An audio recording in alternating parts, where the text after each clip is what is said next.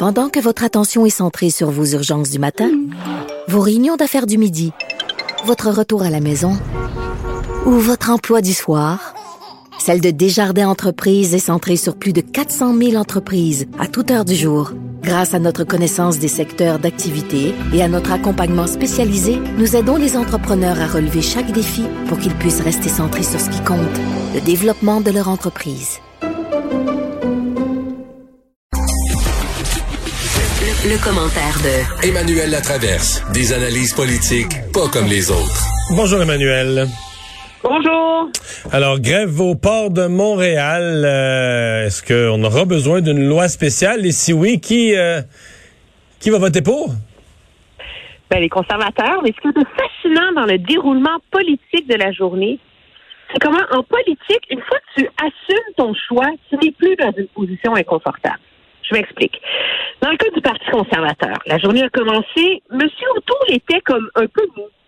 Sais, pour un parti qui a comme gouverné à coup de loi spéciale, là, on fait dans l'ADN de défendre les entreprises, l'économie, la relance. Il était un peu mou. Puis c'était pas surprenant parce que depuis qu'il a été élu chef, il essaie de courtiser les travailleurs syndiqués pour leur dire que les conservateurs sont leurs amis. De l'arriver à supporter euh, sans un ni deux une loi spéciale, ça peut sembler incohérent. Dans le courant de la journée, il s'est ravisé. Il a donné une entrevue à notre collègue Paul Larocque.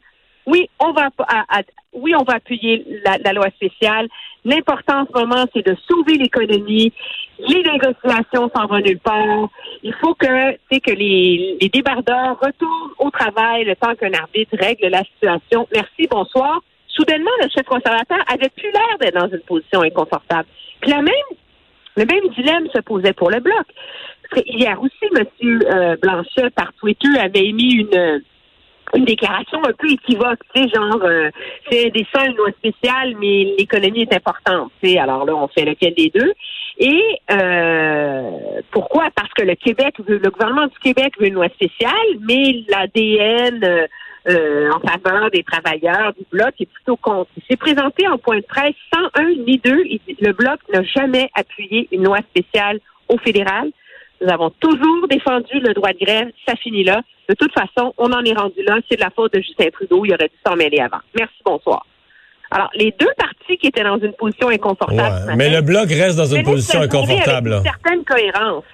Le, Pardon? bl- le bloc reste dans une position plus inconfortable parce que pour les conservateurs, être pour une loi spéciale, côté économique, c'est un peu dans l'ordre des choses.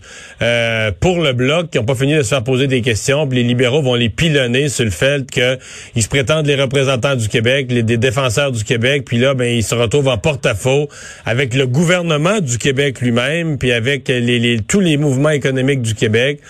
Euh, plus inconfortable à mon avis, même beaucoup plus inconfortable pour le bloc là. Oui, mais je pense pas que. Oui, mais politiquement, il n'y a pas un prix à payer pour le bloc là-dedans. En bout de ligne, le jour de l'élection. Probablement pas, non. Vraiment, il va avoir un prix politique à payer et dans son. Il y a toujours un peu de sophisme en politique pour se sortir de cette impasse politique. M. Blanchette a quand même amené un argument qui, moi, m'a fait réfléchir. Parce que lui, il dit M. Trudeau, aujourd'hui, devrait prendre le téléphone, dire à la direction vous reculez sur les conditions de travail le temps de finir la, la négociation, appelez le syndicat, disez vous reculez, vous rentrez travailler. Comme si ça se faisait aussi simplement que ça. Ouais. Mais moi, ce que ça m'a fait penser, c'est que c'est quand même un conflit qui dure depuis plus d'un an qu'on en parle, que la menace est là à répétition. Il y a eu la grève l'été dernier de quelques jours. Il y a eu cette trêve qui a été suspendue le 11 mars. Je n'ai pas trouvé une seule déclaration de M. Trudeau là-dessus. Alors que le port de Montréal est le plus gros port de l'Est du pays, c'est le poumon économique du Québec et de l'Ontario, le premier ministre n'a jamais dit un mot. Non, Il mais son gouvernement a agi quand même. Ils ont nommé, ils ont nommé médiateur. Oui, ils ont, mais ils ont fait ce qu'un gouvernement minimalement responsable doit faire. Ils ont nommé des médiateurs, trois médiateurs de grande expérience.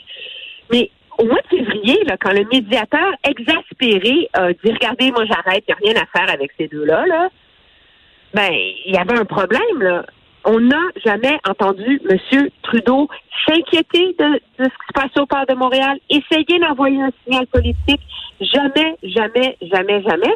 Et malheureusement, je veux dire, la réalité, c'est qu'il y a des gouvernements où le ministre du Travail est un ministre très fort, et des gouvernements où ce n'est pas. Je peux te garantir qu'on peut compter sur les doigts d'une main le nombre de personnes qui savaient c'était qui le ministre du Travail au fédéral jusqu'à ce matin. Là. On n'a jamais entendu parler. Ouais. À part émettre des communiqués, elle non plus. Non, elle effectivement. pas, elle pas, pas, on la connaît pas beaucoup, mais. se retrouve à être accusé d'avoir à réparer des pots cassés par son manque euh, d'engagement. Que ce soit juste ou pas, dans la sphère politique, c'est quand même ça le résultat. Une minute sur euh, la situation en Ontario. Où, finalement, euh, c'est quand même extrême là, comme mesure, mais on a appelé l'armée aujourd'hui. Ben, il fallait. M. Trudeau a offert des ressources du gouvernement fédéral il y a deux semaines à Doug qui l'a envoyé paître en disant que le problème, c'était pas les ressources, c'était le manque de vaccins. Qu'est-ce qui arrive? On se retrouve ce matin où la situation commence à se stabiliser en Ontario. Il y a une baisse de moyenne de cas sur sept jours, et où les hôpitaux sont tellement submergés qu'on a commencé à installer des patients dans des hôpitaux de campagne, dans des tentes dans le stationnement d'un hôpital à Sunnybrook. Et à l'autre plus gros hôpital de Toronto, le délestage est tel que tu sais c'est quoi la règle pour les opérations? Sauver la vie, sauver un membre, sauver la vision d'un patient. Sinon, opération reportée.